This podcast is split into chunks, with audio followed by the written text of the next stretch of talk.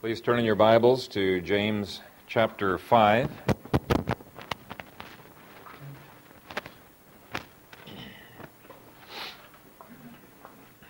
James 5, verses 13 through 18. Hear the word of God.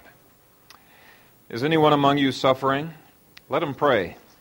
Is anyone cheerful? Let him sing psalms. Is anyone among you sick? Let him call for the elders of the church and let them pray over him, anointing him with oil in the name of the Lord. And the prayer of faith will save the sick, and the Lord will raise him up. And if he has committed sins, he will be forgiven. Confess your trespasses to one another and pray for one another that you may be healed. The effective, fervent prayer of a righteous man avails much. Elijah was a man with a nature like ours, and he prayed earnestly that it would not rain. And it did not rain on the land for three years and six months. And he prayed again, and the heaven gave rain, and the earth produced its fruit. Amen. Father God, we submit to your word. It is our desire to uh, fear you, to follow you. I pray, Father, that as uh, uh, we hear your word, you would anoint my lips and enable me to faithfully preach it, and each one of us to love and cherish and put into practice your word, we pray. In Jesus' name, amen may be seated. One of the things I absolutely love about the book of James is that it addresses the controversies of our day in such a clear and precise manner. And uh, we have covered quite a few controversies. The one we're going to obviously be covering today is the subject of healing. Very easy to go to extremes on this subject, and I thought I'd begin with a story that illustrates one of those extremes. Um, there is a, this is a true story. A guy by the name of uh, Mac had uh, been telling his wife, who was a diabetic, that the reason she wasn't being healed was either she had sin in her life or that she did not have enough faith. And she was so devastated with this constant guilt. She had confessed her sins over and over again, said, Lord, are there any other sins, you know, that I need to confess? And she had tried to step out in faith. For example, her husband, based on the advice of the, the so called faith healer had said that uh, you need to throw away your insulin because that's no faith, okay? And so she threw away her insulin, and uh, he kept insisting all believers should be able to be healed.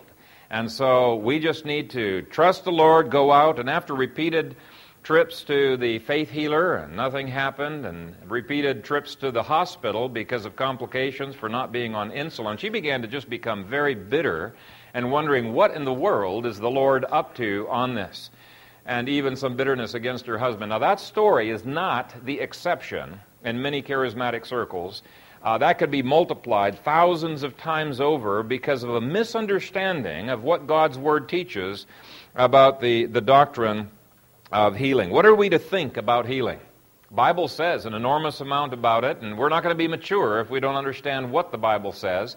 Now, James does not address everything that could be addressed about healing. Okay, there's a ton more in other scriptures, but I think there's sufficient here that it can help us to be mature. It can help us to be balanced on this subject. Now, let me illustrate the other extreme.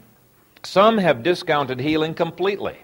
And when you look at the thousands of stories like the one I told you, uh, you can begin to understand why they have done that. Some for theological reasons. B.B. Uh, Warfield thought that all examples of healings were either outright hoaxes or were demonic. He thought that healing had stopped, it had finished. There are no more miracles today, that those um, uh, were refined to the age of the apostles. There are others who have discounted all miracles simply because they have seen so much fakery out there.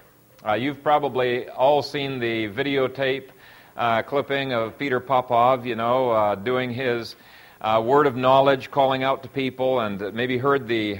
You haven't? Everybody's looking at me cross eyed. Okay. Well, there were some uh, reporters that went into the service trying to figure out what was going because uh, he had such fame and acclaim, you know, for his word of knowledge, the healings and stuff that took place, and they were examining it and exposed it to be a total fraud, absolute fraud um, they managed to intercept the radio frequency that his wife was uh, beaming into his ear, and so his word of knowledge actually came from his wife, not from uh, from God. And she had already culled all the information as people came in and signed in and got the names and addresses, what their diseases were, and everything. And so he'd do these amazing things that God had just given him a word of knowledge, you know, and it's such and such a name, and let's see here, God saying that, that uh, you have this disease and you live at such and such an address. And these guys are just blown away, and they're coming up to the, to the front, and he tells people, you know, throw all of your, your pills onto, the, onto the, the stage and whatnot. So you see things like that. You see that kind of fraud. I don't know how many of you here have read Randi's book. Um, okay. Uh, Randy and Kurtz, there's a number of other people who have uh, written some books, and they've devoted a pile of time to try to expose the, the fraud and superstition that is out there. You read those books, it's very easy to go to the opposite extreme and discount everything as being fraudulent. But the fact that there are a lot of frauds out there does not disprove healing any more than the fact that there is a lot of fool's gold out there disproves the, the presence of real gold. In any case, in Christian circles, you often have people going to one of two extremes. There is people who never expect any miracles whatsoever from God. And then there's people on the other extreme. Man, they're expecting miracles every day as if it's their daily right and their moment by moment right for God to be doing miracles at their beck and call. And the mature position is somewhere uh, in between that James uh, gives. And I thought what I would do, rather than going through it phrase by phrase like I normally do, what I was going to do is just tear apart the passage by asking it questions that arise from this controversy. And before we get there, let me read you a quote from J.I. Packer. He says, reacting against flat tire versions of Christianity. Okay, we sure don't want to be flat tire Christians, do we? reacting against flat tire versions of Christianity which play down the supernatural and so do not expect to see God at work, the super supernaturalist constantly expects miracles of all sorts, striking demonstrations of God's presence and power, and he is happiest when he thinks he sees God acting contrary to the nature of things, so confounding common sense. For God to proceed slowly and by natural means is to him a disappointment almost a betrayal. But his undervaluing of the natural, regular, and ordinary shows him to be romantically immature and weak in his grasp of the realities of creation and providence as basic to God's work of grace. And so, what we're talking about today is how do we gain maturity on this subject of healing? How do we approach it in a way that best glorifies the Lord? The first question that I want to address is this Does God want you sick? Now, I know that some of you have been taught that God does not want you to be sick. Satan wants you sick, but God never wants you to be sick. Well, you may not like the answer to my question, but if you are sick, I would say, well, of course God wants you to be sick. You know, He is sovereign. You wouldn't be sick if He didn't want you to be sick. And the question comes, does He want you to remain sick? Well, the answer to that in most cases is probably no. He doesn't want you to remain sick. But in verse 13, James obviously assumes there are going to be sick people in every congregation. And later we're going to be seeing how the Greek implies not all will be healed. Even though that there were first century people who were in direct contact with the apostles, not all would be healed. And in verse 15 he implies some sicknesses are a direct result of God's loving discipline over sin. Okay? So I think it's important to realize that God is the one who brings disease and He is the one who heals your cold, whether you use medicine or you don't use medicine. Uh, only God can make your medicine uh, be effective. Now, let me give you some examples to show that God brings disease and not just Satan. Some people just immediately they attribute every disease that is out there to Satan, and uh, they think that God would not be involved in that. Uh, I want to disabuse you of that and say, no, God wants you sick sometimes. God Himself directly brings it. Micah 6, verse 13, gives sin as being one of many reasons why God sometimes wants us sick.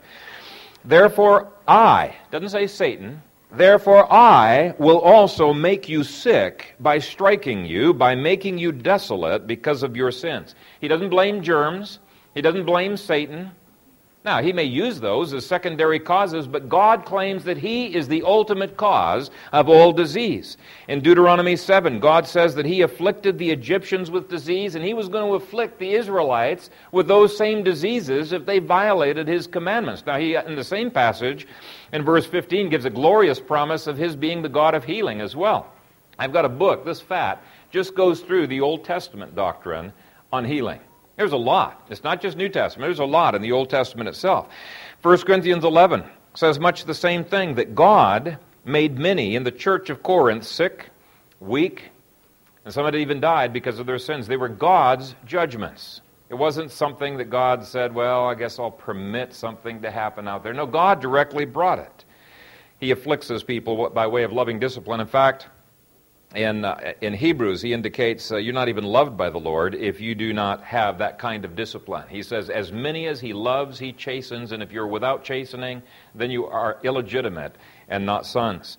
Uh, Deuteronomy 29 uh, gives a reason why bringing these diseases is so great in their lives. We might think, oh, you know, this is maybe not a good testimony. Uh, we're supposed to be people who are blessed by the Lord, and here we got all kinds of diseases.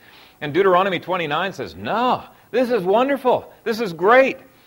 He says, so that the coming generation of your children who rise up after you and the foreigner who comes from a far land would say, when they see the plagues of that land and the sicknesses which the Lord has laid on it, why has the Lord done so to this land? And he goes on and he talks about these people giving testimony to the greatness of God, His glory, that He loves us enough to bring discipline into our lives. That's the testimony of Hebrews chapter 12. And so the first principle that we need to understand is that sickness comes from God. Yes, he may use Satan. Yes, he may use germs. But that germ that you accidentally breathed into your, into your lungs and it made you sick is no accident. God intended it right from the beginning. He is the sovereign Lord over sickness, and that's the reason we go to the Lord in prayer, right? Uh, he is the one who casts down. He is the one who raises up. He is the author of sickness. He is the author of healing. That gives us hope to pray to Him. Okay? So, I think many of us uh, are deists when it comes to taking pills. Whether those pills are allopathic or naturopathic, we're just deists. We take them thinking they're going to help. We're not prayerful about them. We need to go to the Lord and say, Lord, please help this pill to uh, bring about a difference in my life. Help the nutrients I'm taking in my food to make a difference in my life. He is the one in whom we live and move and have our being. And you can bet your bottom dollar, if you're sick, God wants you to be sick. Now, that doesn't mean you can't be praying for uh, healing. We're going to be saying, obviously, we should be praying for healing. Many times God will do it simply so that we'll be cast upon Him. Now, a second mistake that we might make is to assume that all sickness is due to sin. Now, this is a common mistake in charismatic circles as well. They instantly jump to the conclusion you're, you're sick, well, there's got to be sin in your life. And uh, this lets the faith healers off the hook, by the way, because here it says, if there is faith, you will be healed. He didn't blame it on somebody else. If there is the faith of the, of the person being prayed for, they will be healed. If it's the faith of the person praying, they will be healed. And yet they pawn it, oh, well, it didn't work. Maybe you don't have enough faith, or maybe, maybe you've got sin in your life, or something like that. But verse 15 implies that some sicknesses are due to sin. So we should not discount that fact. We should say, the moment we get some kind of affliction in our lives, Lord, are you disciplining me? Is there something I need to be aware of? Are you trying to remind me lovingly that I need to forsake some sin? But notice that in verse 15, he also implies that not all sickness is due to sin. He says, And if he has committed sins, he will be forgiven. That word if implies that there are many sicknesses that are not, don't have anything whatsoever to do with sin. I think the if would have probably encouraged that wife, uh, the diabetic wife of that guy, in the beginning of the sermon. In John 9, verse 2, Christ's disciples ask him, Rabbi, who sinned, this man or his parents, that he was born blind? Okay, they're immediately jumping to the conclusion many Pentecostals did before. Well, there's got to be sin here.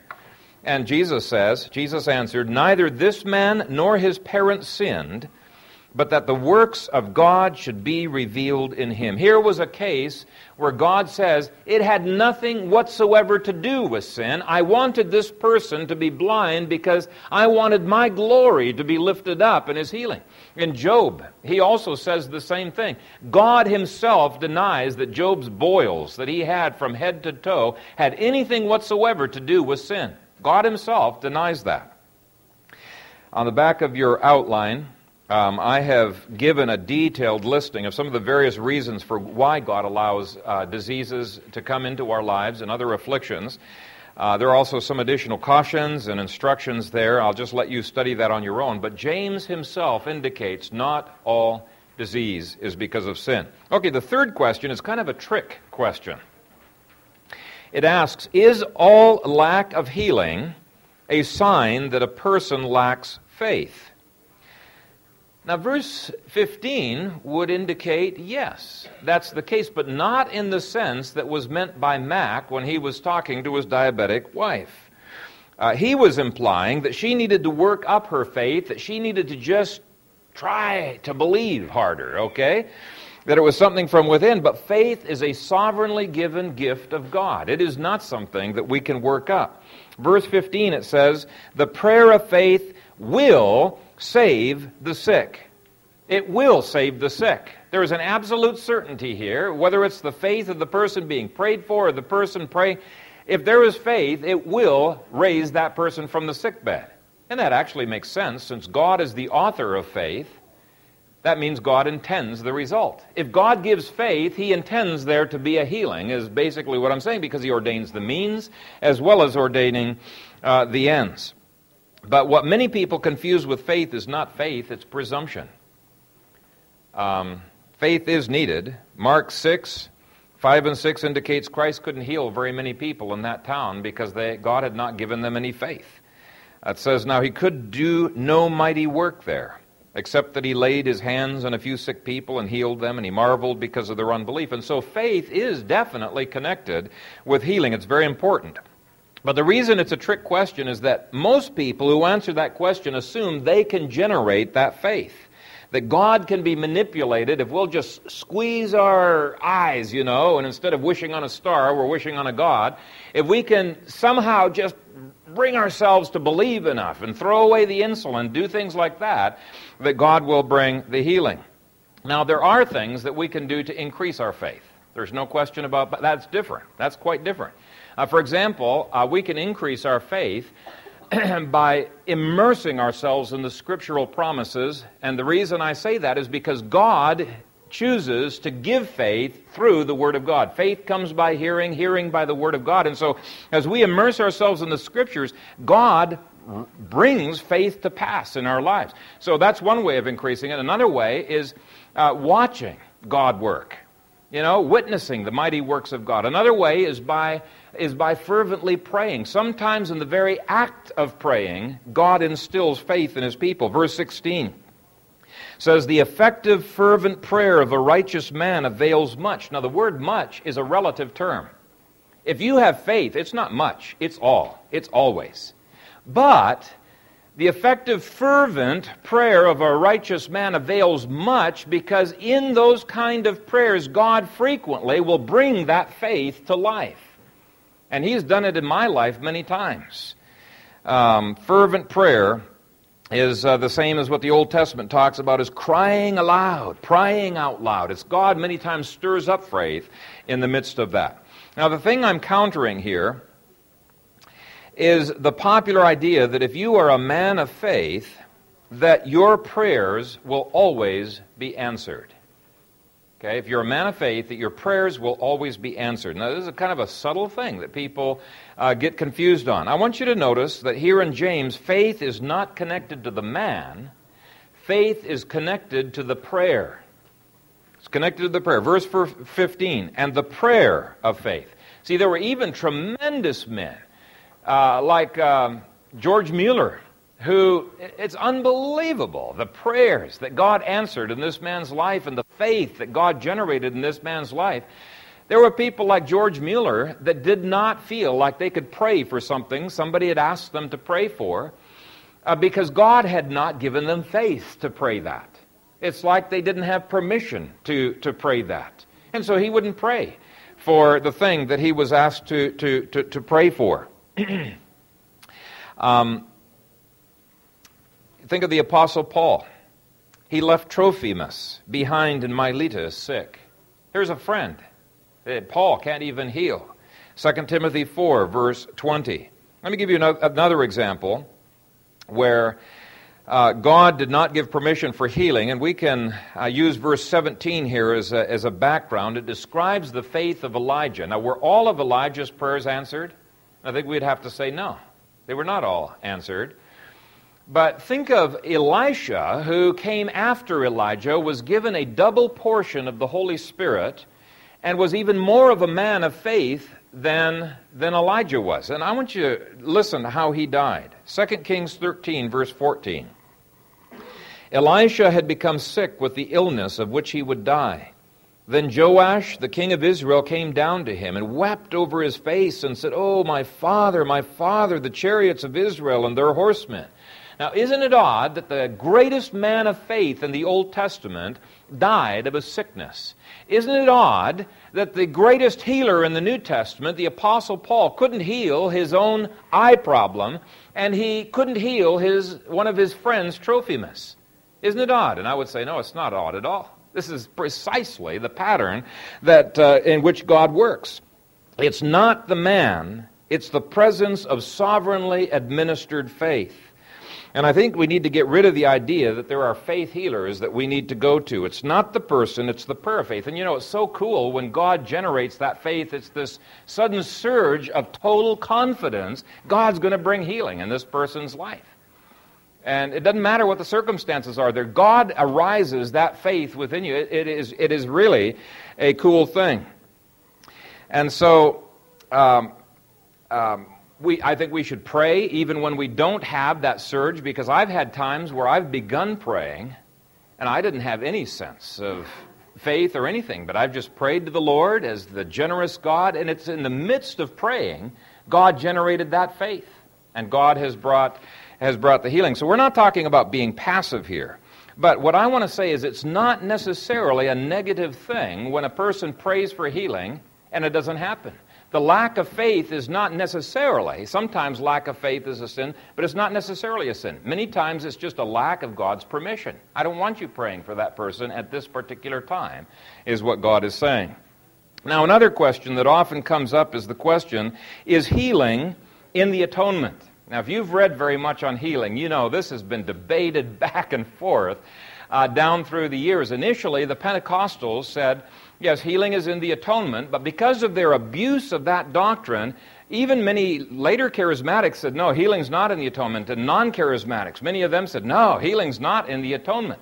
And I would say, of course, healing is in the atonement. Otherwise, there could be no resurrection of our bodies. The resurrection is the ultimate healing that is out there. And yet, there is a timing. And I want you to uh, turn with me, uh, if you would, to Matthew 8 verses 16 through 17. So you can see that healing is in the atonement, and there's other verses we could look at. But um, I just want you to notice these words that he quotes from the Old Testament Matthew 8, and then verses 16 through 17. When evening had come, they brought to him many who were demon possessed, and he cast out the spirits with a word and healed all who were sick, that it might be fulfilled which was spoken by Isaiah the prophet, saying, He himself took our infirmities and bore our sicknesses. Now, I don't care what evangelical commentary you look at in Isaiah, for the context of what he is quoting right there, they all say that's dealing with the atonement of the Lord Jesus Christ. And so, what Matthew is saying is the reason Jesus was able to heal any of these people is because he was planning to die to enable that healing to take place. Healing is in the atonement. Okay, well, let's, let's move on to the second uh, thing. Here's where the early Pentecostals made a mistake. And if you turn with me to Romans 8, you'll see why they assumed that because healing was in the atonement, and I think exegetically it very, very clearly is, that you could ask for healing and it would be as instantaneously and always given as if you asked for forgiveness for sins. Can you see the logic there? Forgiveness of sins is in the atonement. You ask, you're forgiven. You can have a total faith that it's going to happen. They said, okay, healing's in the atonement. And it ought to be just as commonplace as asking for forgiveness for sins, and it ought never to be denied. Okay, turn with me to Romans 8, and I will show you that this is actually not the case. This is their first mistake. This is a passage that looks forward to a time in history when the whole universe is going to be renovated. And you could say the renovation of the entire universe is in the atonement. What does that mean? I can um, lay claim to that atonement and there will be no more thorns on this earth, you know, and other things like that. God has His timing.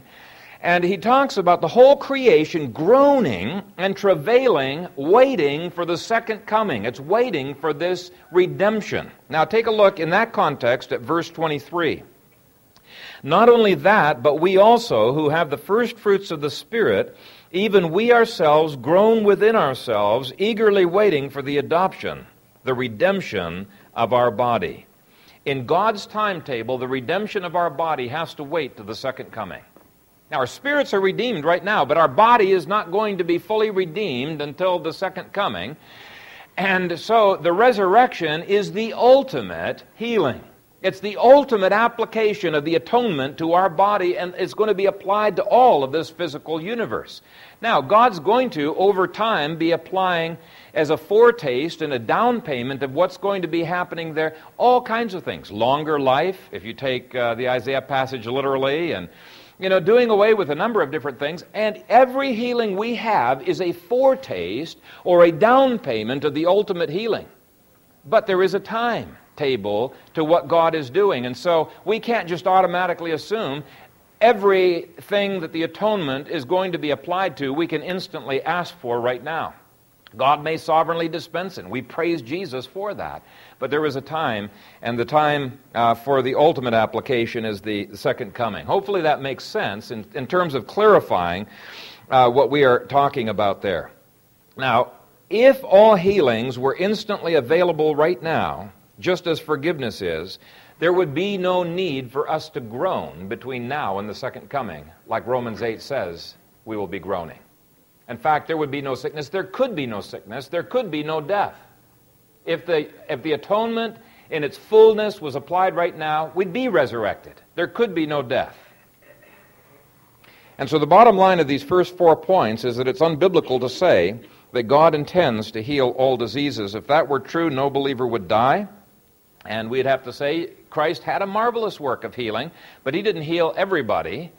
Uh, he left some for the apostles to heal. Remember the guy at the gate? Christ had walked by that guy over and over because he was that was the gate into the temple. He had been there since he was born. Christ had to have gone by him, yet he wasn't healed. He left him for the apostles to heal. And there were some the apostles didn't heal. In fact, there were some the apostles could not uh, heal. Now, let's quickly handle point five. I've already anticipated this when I said it's really not the man, but the prayer of faith that's important. But some people get the idea you have to go to a faith healer in order to get healed. But James makes this something that absolutely anybody can pray for. There are some who are especially gifted this way, and so there's greater giftings and lesser, but anybody can pray for this. But notice in verse 17, James does not even bring up the hero, Elijah, to try to discourage us and say, hey, don't even try, you know? Uh, this is stuff for superheroes like Elijah. Uh, you common folks, you can't pray for healing. He doesn't come to that conclusion. He says we need to be praying because he says Elijah was a man with a nature like ours, not a superman. He had a nature just like ours. And God sovereignly decided, you know, to give faith more frequently through him than he did through us. But hey, he's no different than we are, and we can rejoice that we can pray for healing as well. Now, from James's perspective, you can pray for your own healing when you're sick. No problem. Verse 13. Is anyone among you suffering? Let him pray. Is anyone among you suffering? Let him pray. And includes kids, right? A kid isn't anyone, right? Is anyone among you suffering? Let him pray. The sick person is quite capable of praying in faith. And actually, this is such an encouragement because you're not around other people who are going to be watching. And you know, on a daily basis, if you've got afflictions, just touch that area and pray to the Lord and say, Lord, I lay claim to the atonement of the Lord Jesus Christ, and I pray it into my life. I know you're the sovereign distributor of that when and where you will, but I ask you for a down payment. I ask you for a t- foretaste because you yourself have said that we who are in the kingdom have tasted of the powers of the age to come. Right? Okay, the age to come is going to be the full kit and caboodle, but we can taste, can't we? We maybe don't get everything, but we can taste of the powers of the age to come. And so every day you can, you can lay your hand on, on yourself and say, Lord, I just ask for your healing, and I rejoice that you are able. And uh, God, many times, will encourage you. I don't know how many times the Lord has answered my prayers for healing just of myself. But verse 14 says, Is anyone among you sick? Let him call for the elders of the church and let them pray over him. Ordinary elders are vehicles of the Lord's healing as well. God delights in using the ordinary. Verse 16. Confess your trespasses to one another. Pray for one another that you may be healed. The effective, fervent prayer of a righteous man avails much. And so any church member can pray. Any saint can pray for healing. Don't think that healing is a function of an office. It is the function of the Holy Spirit, and uh, uh, God delights in working through ordinary believers. Now, another question that comes up is if we should only ask for prayer for the big ones, you know, like cancer and, and heart attacks and things like that. And uh, I, I, think there may be an order to these words with the sick person praying for his own diseases first, and if there's no answer, then going to the elders, and if there's no answer, confessing his sins, and then having all kinds of people praying for him. There may be an order there, but look at the gamut of diseases that God expects us to go to for him. Go to him. Go to go to him for. For one of those. The word for suffering in verse 13 literally means to feel bad. Okay? Kakopathe. Kako means bad, and pathe means feeling. Okay? Kakopathe. To feel bad. You're under the weather. And he doesn't say that you should be calling for the elders for every little sniffle, you know, and you're feeling a little bit under the weather. Uh, or uh, the elders, you know, would be traversing households every day, you know. He says, pray for it. And if it continues on and you don't get any healing, God wants to challenge every believer's faith to pray for this healing. So he says, pray. Just pray for it. And then um, there's another word uh, for sickness in verse 14. It's asthene, and it means weakness. It seems to be a more prolonged form of illness. So perhaps you've prayed several times for yourself and you're still not getting better. Then you call for the elders um, to, to pray over you. And then verse 15 uses an even stronger word for illness that my Greek dictionary defines as illness or, quote, to be hopelessly sick, to waste away. Now, the point of those different Greek words, I think, is to convey to us there is no sickness that is so great that it's beyond the hope of God's healing. And there is nothing that is too small that you shouldn't be bringing before the Lord for healing. He covers the whole gamut of any kind of ailment that you might have. And we should say, Lord, I've got a headache. I'm taking this medicine. Please bless this medicine's interaction with my, my headache. And so we just need to get into a habit of it. Don't ever take one pill without offering up a quick prayer to the Lord. Now, in your outline, I've given a, a sampling of ailments. There's actually a lot more than this. Deuteronomy 29 gives all of his favorite ailments he likes to bring on his people uh, to, to discipline them and to teach them in various ways. But I've listed here things like boils, diarrhea, itchy skin, bruises, hemorrhoids. And some people think, oh, come on, Kayser. I mean, God's involved in all of those things. And I say, absolutely yes. Every molecule of your body is upheld by the word of his power. And so go to the Lord for those things, and you will be amazed at how many times God instantly heals you as you pray for those things. Satan may hope to work all of those things together for my bad, but God intends the opposite, doesn't he? He intends it to draw us to Him. Verse 13 Is anyone among you suffering? Let him pray. Let suffering drive you to depend upon the Lord. That's His purpose. In fact, in James chapter 1, just to remind you, he says, You need to rejoice that God brings sufferings into our lives. All of them are good, which includes diseases. I don't know why people think all other sufferings, they work together for good, but disease, that's from Satan. We need to be praying against it. No, God says delight, delight in those things and, and cause them to drive you to Him. Point B, when circumstances are wonderful, don't forget God. Is anyone cheerful? Let him sing songs. God should be the first one that we go to, and He should be the first one that we praise, right? And so when we've taken an aspirin and all of a sudden we're feeling better, our headache's gone, and we're feeling cheerful, what do we do? We need to thank the Lord that He caused that aspirin to interact in our body, right? And so whether God works with means or without means, we go to the Lord. And yet, if we're honest with ourselves, I think we would have to admit that many times we don't do that. We're deistic deistic in the way in which we approach these subjects. When, we, when everything's going good, we forget about God. When things are going crazy, we complain to God. We do the exact opposite of what James is talking about here. Now, the last question is how do I look to the Lord in sickness? When we have sickness, first impulse that we have is to go to the medicine cabinet or go to the doctor. And don't get me wrong, I, I want to be the first to say that uh, the Bible advocates using doctors and using medicine. In fact, I think it's a, a commandment in the Scripture. I think it's a part of the dominion mandate. And the Scripture talks about medicines that we use. But those medicines and that doctor must never be a substitute for trust in God. In fact, that's exactly what got Asa into trouble. It says in uh, 2 Chronicles 16, verse 12, and the 39th year of his reign, Asa became diseased in his feet, and his malady was very severe. Yet, in his disease, he did not seek the Lord, but the physicians. So he was seeking physicians, and he wasn't even bothering to pray to the Lord, Lord, help these physicians to have wisdom.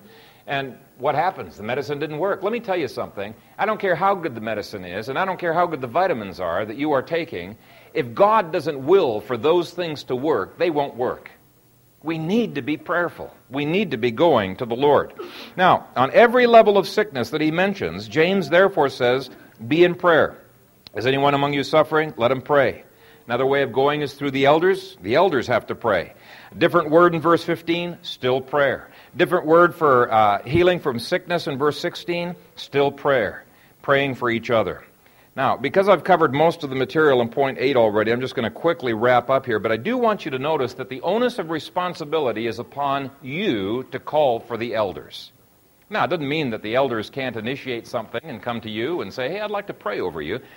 But, you know, what happens many times in churches is people go to the hospital to get operated on, they come out, nobody had visited them, the elders didn't even know they were there. And then these people feel sorry for themselves that nobody cares.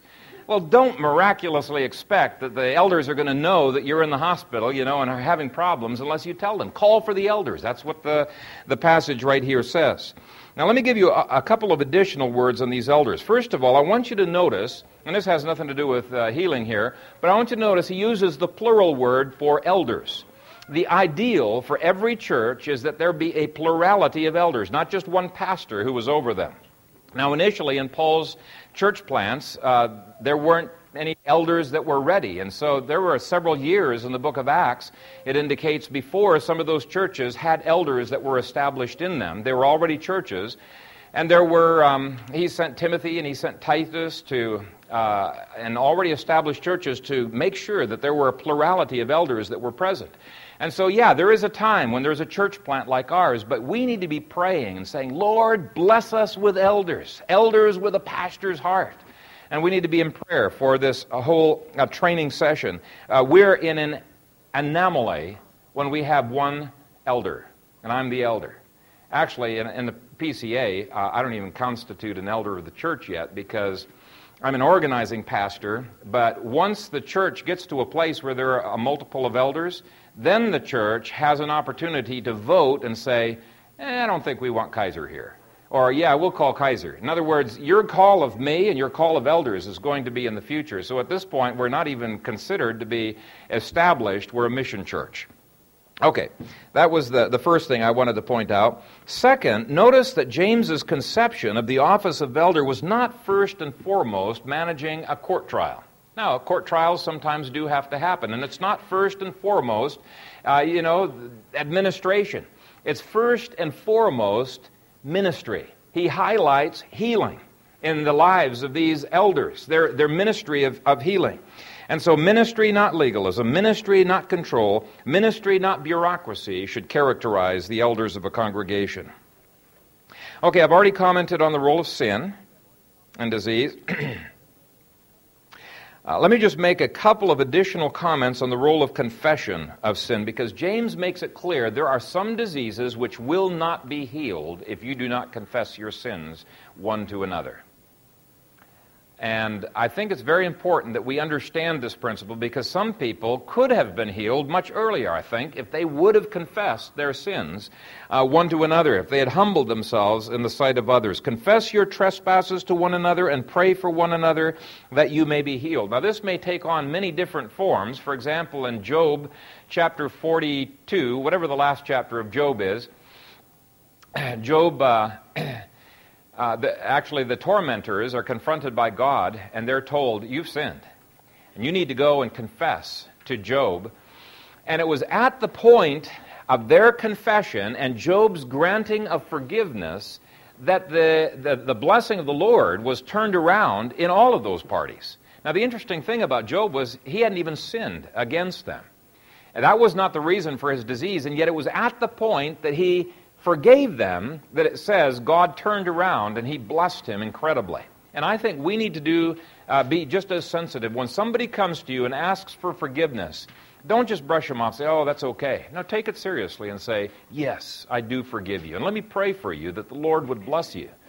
And as we bless each other, we seek forgiveness from each other, many times it's in those kinds of contexts that God causes His blessing and His healing to, to flow. Let me give you some other examples. Husbands, humble yourselves before your wives and confess your failings to her. Otherwise, 1 Peter 3, verse 7 says, Your prayers will be hindered. Wives, confess your sins to your husbands um, and uh, get your relationship right. There are many scriptures that indicate if our relationships are broken and they are not right, God's blessing will not flow. 1 Corinthians 11. Why were they sick? Why were some weak? Why were some uh, already dead? It's because of their sins against one another. And so we need to get those straightened out. And uh, children, you may need to confess your sins to your brothers and sisters. You may need to confess your sins to your parents. You parents may need to confess to your children. We need to make sure we are right before the Lord. And if we do not, to the degree we take James 5 seriously, it's to that degree I think we, we are not deists. We say, yes, God is working in everything.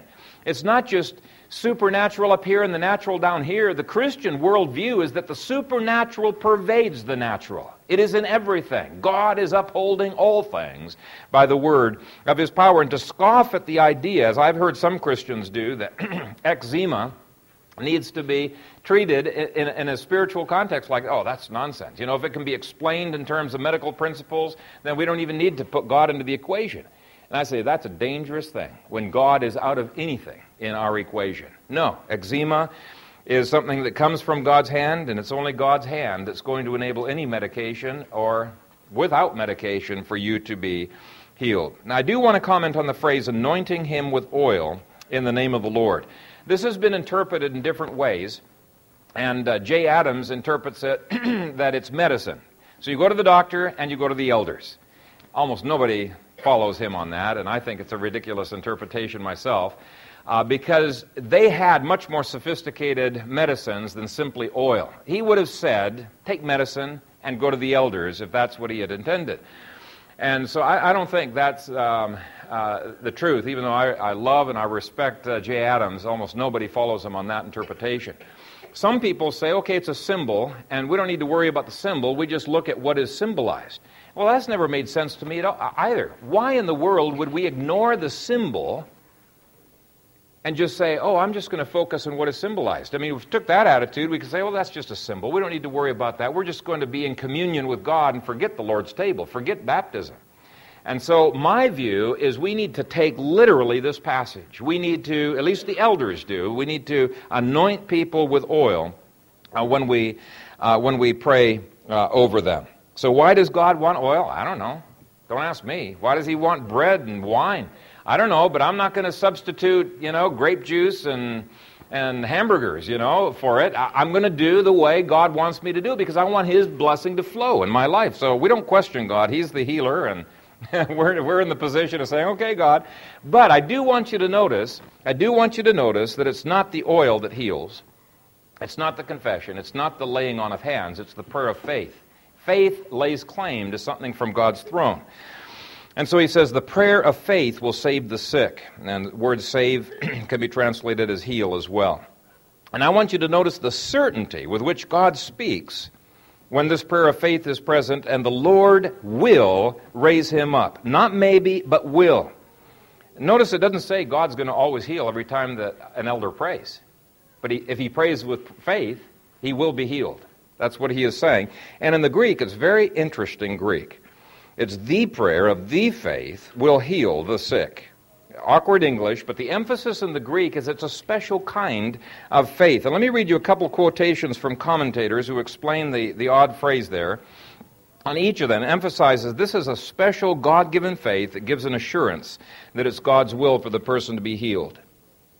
D. Edmond Hiebert says, It is not just an ordinary prayer for another, however good and sincere it may be, but the prayer prompted by the Spirit wrought conviction that it is the Lord's will to heal the one being prayed for. Douglas Moo says, Prayer for healing offered in the confidence that God will answer that prayer does bring healing.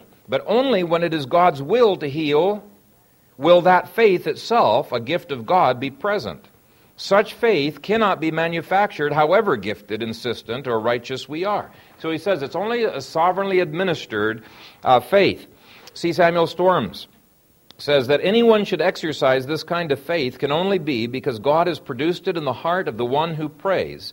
Therefore, the kind, particular kind of faith to which James is referring, in response to which God will grant our request, is not the kind that we may exercise at our will. It is the kind of faith that we exercise only when God wills.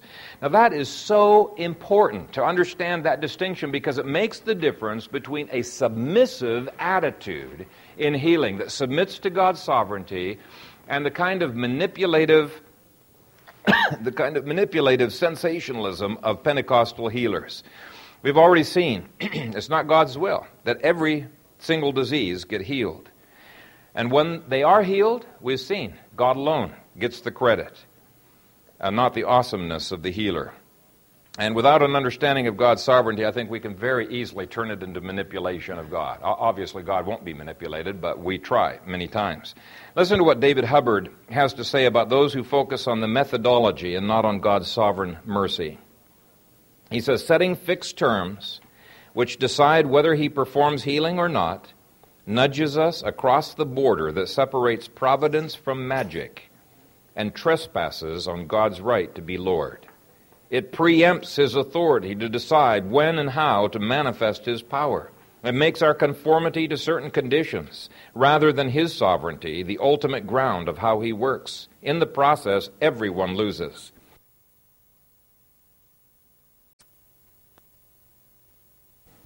God decides when and where and how he will distribute that gift of faith. And the elders are just ordinary people. They don't have the gift of healing, and yet they see healing numerous times being granted by the sovereign Lord of this universe as they pray, as in obedience to His will. I've seen healing of cancer, of all kinds of different things down through the years. Does God continue to perform miracles? Absolutely. Yes, He does. I think anything else is a is a, a, slam against his lordship. James does not attribute healing and other miracles to the apostles and uh, only to the apostles and to Elijah. He deliberately picks ordinary people. And even when he picks a hero like Elijah, he says, Elijah was a man with a nature like ours, and he prayed earnestly that it would not rain, and it did not rain on the land for three years and six months, and he prayed again, and the heaven gave rain, and the earth produced fruit. And so the clear implication is he wants his congregation to be people like Elijah. He does not consider it to have passed away. And so to me, this, this whole chapter is far more exciting than Pentecostalism. And I tell you, if you embrace the kind of healing that he talks about in here, it's going to strengthen you. It's not going to lead to emotional instability and immaturity. We've got a great God, a great God, an awesome God, but he works in an orderly manner. And so we need to understand what his order is. Amen. Father God, we thank you for your word. We thank you for your healing. We thank you for your power. And it is our desire, Father, to uh, uh, uh, operate according to the order that you have set down, to be available for your Spirit at any time that He chooses to uh, give the, the faith and to work through us as vehicles. And Father, we promise not to take the credit to ourselves. We are nothing, you are everything. And when healings occur in this congregation, it is our desire that you would receive all of the honor and the praise and the glory. In Christ's name, amen. I do want